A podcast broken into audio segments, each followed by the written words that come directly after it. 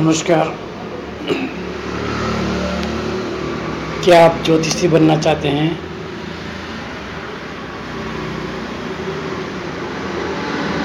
तो पहले सीखिए ये मूल मंत्र। ज्योतिषी सीखने के लिए पंचांग का ज्ञान होना परम आवश्यक है।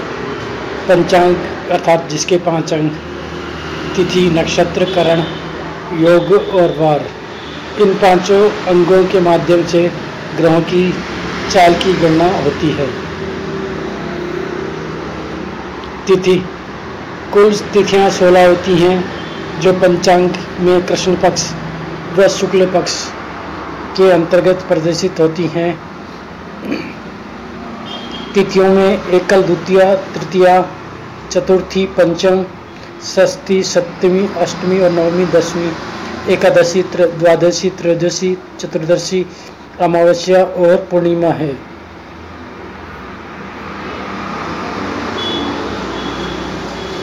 नक्षत्र।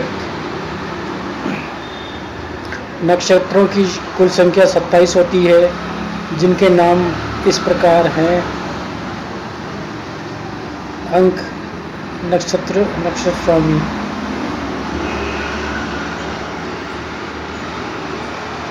पहला है अश्विनी केतु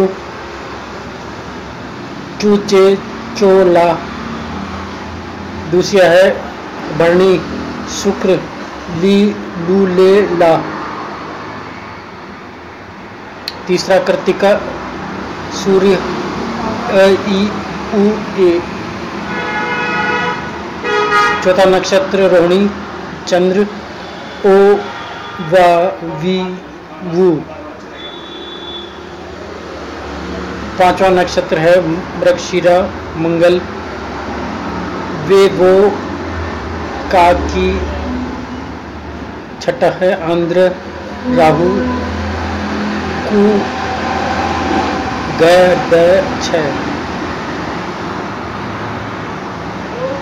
सातवां है पुनर्चिन्ह नक्षत्र गुरु है इसमें है के को हा ही आठवां है पुष्य नक्षत्र, शनि, हु हे हो डू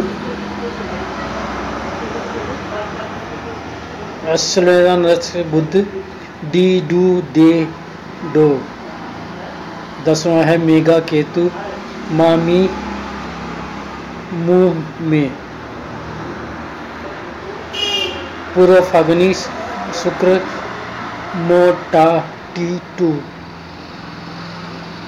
बारहवा है उत्तरा फागुनी सूर्य टेटे पापी तेरहवा है हस्त्र हस्त नक्षत्र चंद्र स्वामी होता है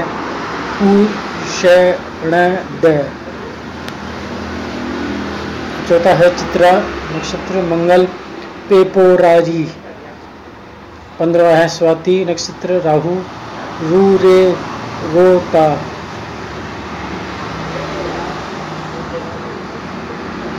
विशाखा नक्षत्र है गुरु, उसका स्वामी होता है ती टू ते तो। सत्रवा है अनुराधा शनि, नानी नूने। अठारह, ज्येष्ठा, बुध, नो या यू। उन्नीसवा मूला है, जिसका स्वामी केतु है, ये वो भा भी पूर्व अषाढ़ नक्षत्र शुक्र होता है, भू, धा, फा द उत्तरापाषाढ़ नक्षत्र है, सूर्य इसका स्वामी होता है भ्रे भो। जा जी स्वर्ण नक्षत्र चंद्र खी खू खे खो धनिष्ठा मंगल, गागु, गुगे सत्सुगा राहु गो सा सीसु पूर्व भाद्रपद्र गुरु से सो सा, दा, दी। उत्तरा भाग पर शनि है, दू, थ, जे और सबसे सत्ताईसवां है, रेती नक्शा बुद्ध होता दे दो चैची यदि 360 डिग्री को 27 में विभाजित किया जाए तो एक नक्षत्र 13 डिग्री 20 अंश का होता है, वार। अर्थात दिनों की संख्या सात, सोमवार, मंगलवार, बुधवार, वीरवार, शुक्रवार, शनिवार और रविवार। करण, तिथि के आधे भाग को अर्थात आदि तिथि जितने समय में बीतती है, उसे करण कहते हैं। ये कुल ग्यारह होते हैं, जिनके नाम बव बालव, कोवल तेतिल गर वाणिज्य विष्टि शकुनी चतुर्थ नाग किस्तु होता है। सूर्य तथा चंद्रमा के राशियों के योग से बनने वाले 27 प्रकार के योग होते हैं। उनके नाम विष्णु कुंभ प्रीति, आयुष्मान, सौभाग्य, शोभन अतिगंड सिद्ध, सुकर्मा, धृति, शूल, वृद्धि धुरव व्याघ्यात हर्षण, व्रज, सिद्धि व्यतिपात, वरयान, परिध, शिव, साध्य, शुभ, शुक्ल, ब्रह्म इंद्र ग्रहवर्ती वैदिक, ज्योतिष में मुख्यतः ग्रह और तारों के प्रभाव का अध्ययन किया जाता है। पृथ्वी सौरमंडल का एक तरह का ग्रह है। इसके निवासियों पर सूर्य तथा सौरमंडल के ग्रहों का प्रभाव पड़ता है, ऐसा ज्योतिष की मान्यता है।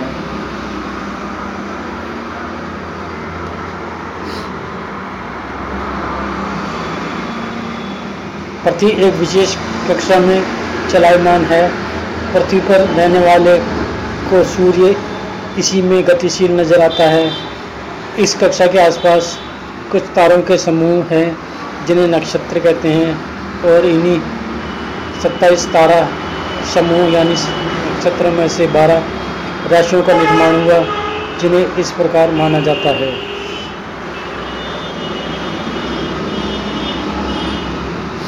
पहली राशि है मेष, दूसरी वृष, तीसरी मिथुन, चौथी कर्क, पांचवी सिंह, छठी कन्या, सातवीं तुला, आठवीं वृश्चिक नवीं धनु दसवीं मकर, ग्यारहवीं कुंभ और बारहवीं मीन। प्रत्येक राशि तीस अंश की होती है।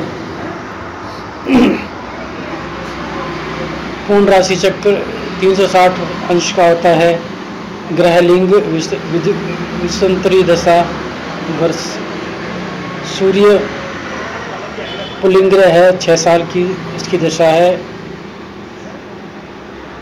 चंद्र स्त्रीलिंग है, दस साल की, मंगल पुल्लिंग है, सात वर्ष की, बुध नपुशकलिंग सत्रह वर्ष,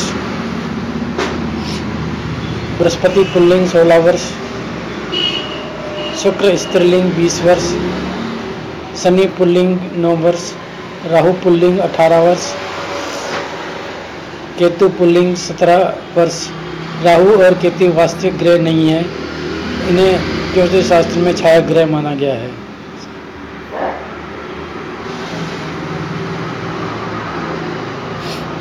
ग्रह मित्र शत्रुषम सूर्य, चंद्र, मंगल, शुक्र, गुरु, शनि, बुध, चंद्र, सूर्य, बुध, मंगल, गुरु, शुक्र, शनि, मंगल, सूर्य, चंद्र, गुरु, राहु, बुध, शुक्र। शनि, बुध, सूर्य, शुक्र, चंद्र, मंगल, गुरु, शनि।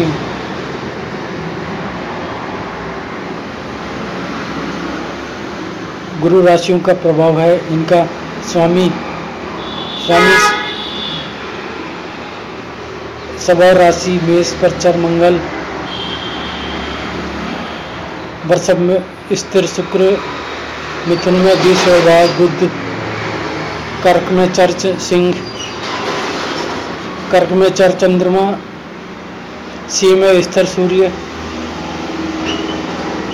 कन्या में दिश भाव, बुध तुला में चर शुक्र वृश्चिक में स्तर मंगल, धनु द्विस्वभाव गुरु, मंग मकर चर शनि, कुंभ स्तर शनि।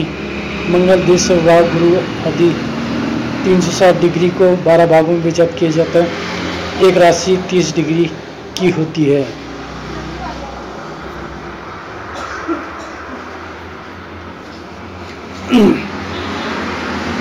ग्रह का कारक तत्व।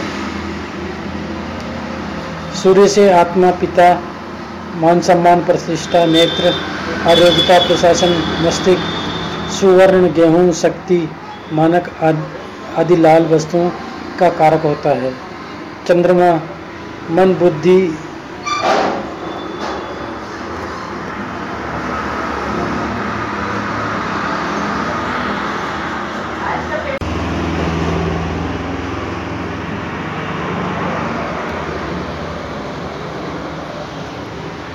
चंद्रमा, माता, मन, बुद्धि, स्त्री, धन, चावल, कपास आदि, श्वेत वस्त्र, मोती, गला, बाई आँख, दाई आँख, नाड़ी तंत्र आदि।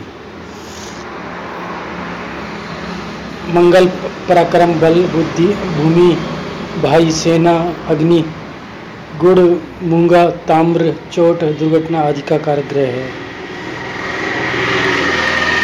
बुद्ध, विद्या, वाणी, बुद्धि, मित्र, सुख मातुल बंधु बांधव, गणित, शिल्प, ज्योतिष, चाची, मामी, हरिवस्त्र, घृत, पन्ना, रत्न आदि का ग्रह है।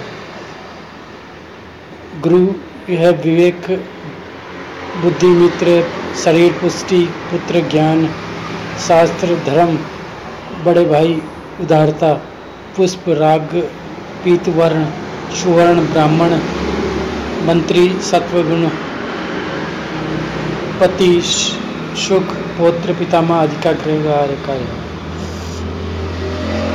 शुक्र आयु, वाहन, आभूषण आदि, सांसारिक व्यापार, काम, सुख, वीर, चांदी, काव्य, रुचि, संगीत, श्वेत वस्त्र, चांदी, हीरा, दूध आदि पदार्थ का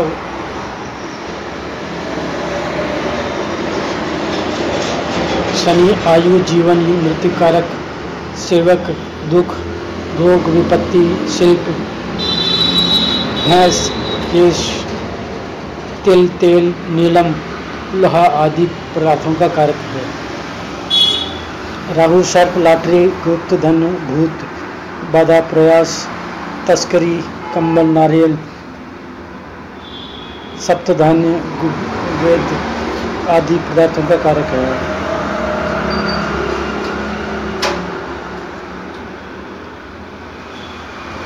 गुप्त शक्ति, कठिन कार्य, दुख, धूम्र रंग, अति पीड़ा, चर्म रोग, वर्ण, तंत्र, विद्या, बकरी, नीच, जाति, कृष्ण, वस्त्र, कमलादि पदार्थों का कारक है। जन्म कुंडली में यदि कोई कारक ग्रह शुभ भाव में पड़ा हो या शुभ ग्रह द्वारा दृष्ट हो तो कारक ग्रह से संबंधित सुखों की प्राप्ति होती है। जब कोई ग्रह अशुभ भाव में पड़ा हो, तथा पापी ग्रह से युक्त या दृष्ट हो तो ग्रह के कारक तत्व से संबंधित सुख में कमी आएगी।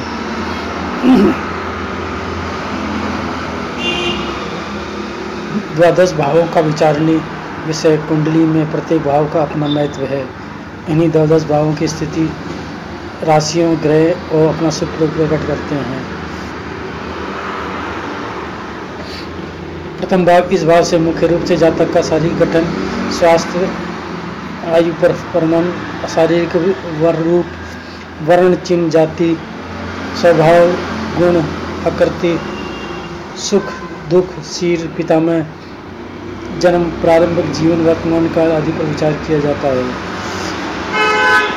लग्न और लग्नेश की स्थिति बल बलानुसार जहाँ तक स्वास्थ्य, स्वभाव और व्यक्ति का ज्ञान किया जाता है? इस भाव में मिथुन कन्या तुला व कुंभ राशि बलवान मानी जाती है।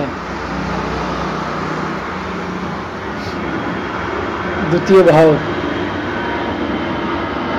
शरीर की रक्षा के लिए धन धन, वस्त्र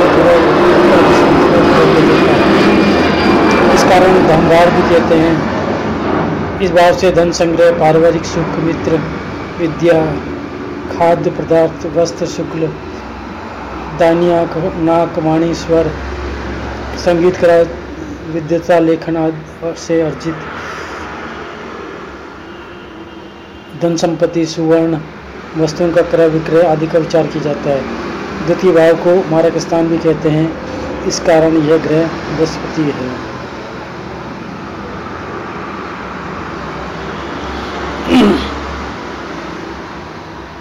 भाव, इस भाव में भाई बहनों का सुख, सहोदर, पराक्रम, नौकर, चाकर, साहस, शौर्य, धैर्य, गायन योगावश नजदीकी संबंधियों का सुख, रेल यात्रा, दाहिना कान, हिम्मत, सेना, सेवक माता पिता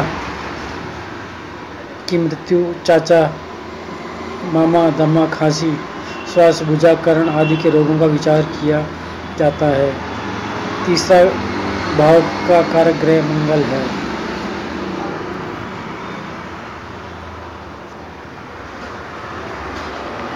इस भाव में सुख, दुष्ट, माता, स्थायी संपत्ति, मकान, जायदाद, भूमि, सवारी, चौपाया, मित्र, बंधु बांधव परोपकार के काम, ग्रह, खेत, तालाब, पानी, नदी, बाग, बगीचा, मामा, ससुर, नानी, पेट, छाती आदि कागे जाता है।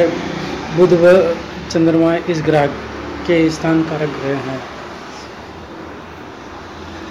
पंचम भाव इसमें बुद्धि नीति, विद्या, गर्भ, संतान से सुख, दुख, गुप्त मंत्र, शास्त्र, ज्ञान, विद्युता, मंत्र सिद्धि, विचार शक्ति, लेखन, कला, लाठरी, शेयर आदि, आकस्मिक धनलाभ, या हानि यश अभ्यास का सुख, प्रबंधक योग्यता पूरे जन्म की स्थिति, भविष्य ज्ञान, आध्यात्मिक रुचि, मनोरंजन, प्रेम संबंध, इच्छा शक्ति जटराग्नि गर्भाशय प्रयत्न संबंधी विचार पंचभाव से करते हैं। इस भाव का कार्य बृहस्पति है। इस भाव से शत्रु रोग रण चोरी या दुर्घटना आदि की दूसरे कर्म, युद्ध अपयश मामा मोसी सौतली माँ से सुख दुख विषादगत पाप कर्म हानि सौ बंधु वर्ग से विरोध नाभि पिता स्थान, कमर संबंधी रोगों का उपचार किया जाता है। शनि व मंगल भाव कारक ग्रह माने गए हैं। इस भाव से सप्तम भाव, इससे स्त्री विवाह सुख, काम वासना, पति पत्नी, साझेदारी का काम, व्यापार लाभ, हानि, वाद विवाद, मुकदमा, कलह पिता में प्रवास विदेश जन्म भाई बहन की संतान लघु यात्राएँ, दैनिक आय, समझौता प्रत्येक शत्रु काम विकार बवासीर वस्तु संबंधी संबंधित व्यक्ति का विचार की जाता है। वर्षिक लग्न निर्माण होती है, इसे कारक स्थान कहते हैं। ये ग्रह शुक्र है। अष्टम भाव इस भाव से मृत्यु के कारण आयु, गुप्त धन की प्राप्ति, विघ्न, प्रतत्व, प्रेम समुद्री द्वारा दीर्घ यात्राएँ पूर्वजन्म की जानकारी, मृत्यु के बाद स्थिति, स्त्री के, स्त्री से भूमि, धन आदि का लाभ, दुर्घटना, यातना, गुदा अंडकोश व गुप्तेंद्री संबंधी रोग या कष्ट पति पत्नी की आयु का मान ताऊ युग्म दास्य वर्ग व विषम परिस्थितियों का विचार अष्टम भाव से किया जाता है। नवभाव इस भाव से मानसिक वृत्ति धर्म, दान, शील, पुण्य, तीर्थ यात्रा, विद्या भाग्योदय विदेश यात्रा, मंत्र सिद्धि, उत्तम विद्या, बड़े भाई, पुत्र, बहनोई आदि के संबंध, धार्मिक पुनर्जन्म, संबंधी प्रवृत्तियाँ, ज्ञान, मंदिर, गुरुद्वारा आदि धर्मस्थल गुरु भक्ति यश कृति जंगा आदि का विचार इस भाव से किया जाता है।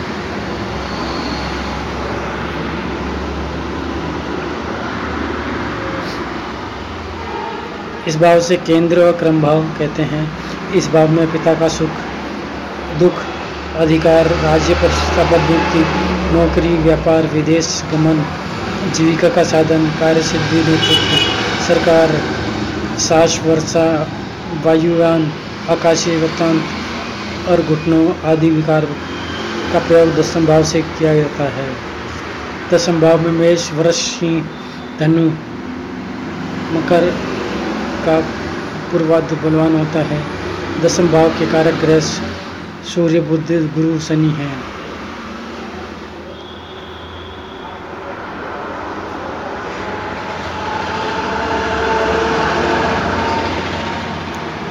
एकादश भाव इस भाव में लाभ आय भाई मित्र जमाता, ऐश्वर्य संपत्ति महटरवान के सुख, गुप्त धन, बड़े भाई या बड़ी बहन, दाया कान मांगलिक कार्य, ऐश्वर्य की वस्तु, द्वितीय पत्नी एवं पिंडलियों का विचार ग्यारहवें भाष्य करते हैं।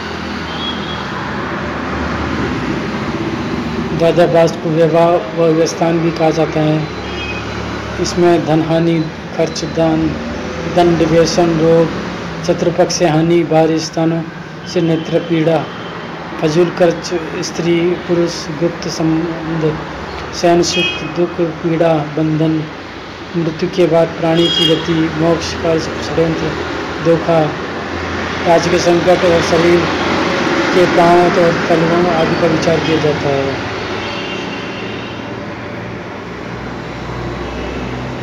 इसके अलावा जन्म कुंडली में और भी कुंडलियाँ होती हैं। ये वर्गी कुंडलियाँ लंघन कुंडली विस्तार होती है और इनमें जातक के जीवन का फलित होता है। लग्न कुंडली चंद्र, कुंडली सूर्य, कुंडली हीरा और कुंडली देतान कुंडली चंद्रांश, कुंडली पंचांश, कुंडली षष्ठांश, कुंडली कुंडली अष्टांश, कुंडली नवांश, कुंडली दशांश, कुंडली एकादश, कुंडली द्वादश कुंडली बोर्जांस कुंडली संशा कुंडली के अलावा पाद, उत्पाद उत्थादि का विचार किया जाता है। नवांश कुंडली का विशेष महत्व है, किसी भी राशि में नवे भाग को उस राशि का नवांश कहते हैं। नवांश कुंडली का विशेष महत्व है किसी भी ग्रह के बल का अध्ययन करते समय नवांश में उस ग्रह की स्थिति देखनी आवश्यक है। जैसे कि जन्म कुंड, लग्न कुंडली में कोई ग्रह नीच का है और नवांश में उच्च राशि का है तो वह ग्रह की नीचता कम हो जाती है। उसके अशुभ फलों में कमियाँ हो जाती है। उसी प्रकार का यदि कोई ग्रह लग्न कुंडली में उच्च लेकिन नवांश में नीचे है तो वह अपना फूल फंड जातक को नहीं दे पाता।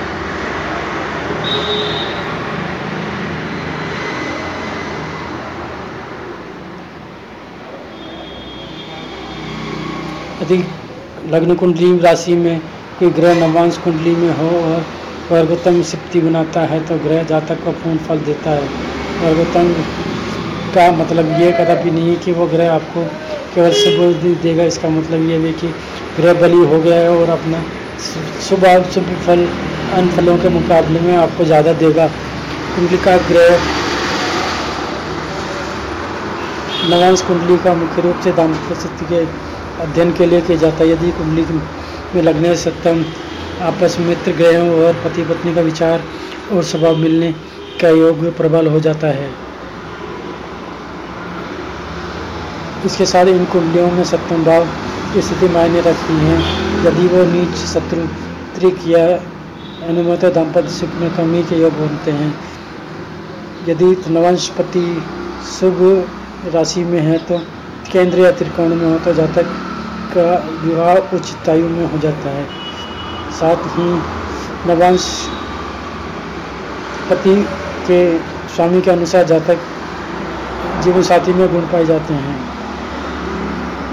स्त्री के नवांश कुंडली में यदि सप्तम गाँव में शुभ ग्रह जैसे बलिचंद्र, गुरु या शुक्र हो तो जाति का सौभाग्यशाली होती है। यदि नवांश पति ग्रह, पति प्राप्त पति ग्रह पाप ग्रह में से पीड़ित हों तो जातिका का विवाह में परेशानी का सामना करने वाली होती है। इसी प्रकार किसी कुंडली में नवांश में शुक्र, मंगल राशि का परिवर्तन कर तो अन्य योग, अन्य के साथ शारीरिक बनने के प्रबल योग हो सकते हैं। आशा है आपको कुंडली की क्या ज्ञान हो गया होगा और आप इसका उच्च अध्ययन करेंगे। धन्यवाद।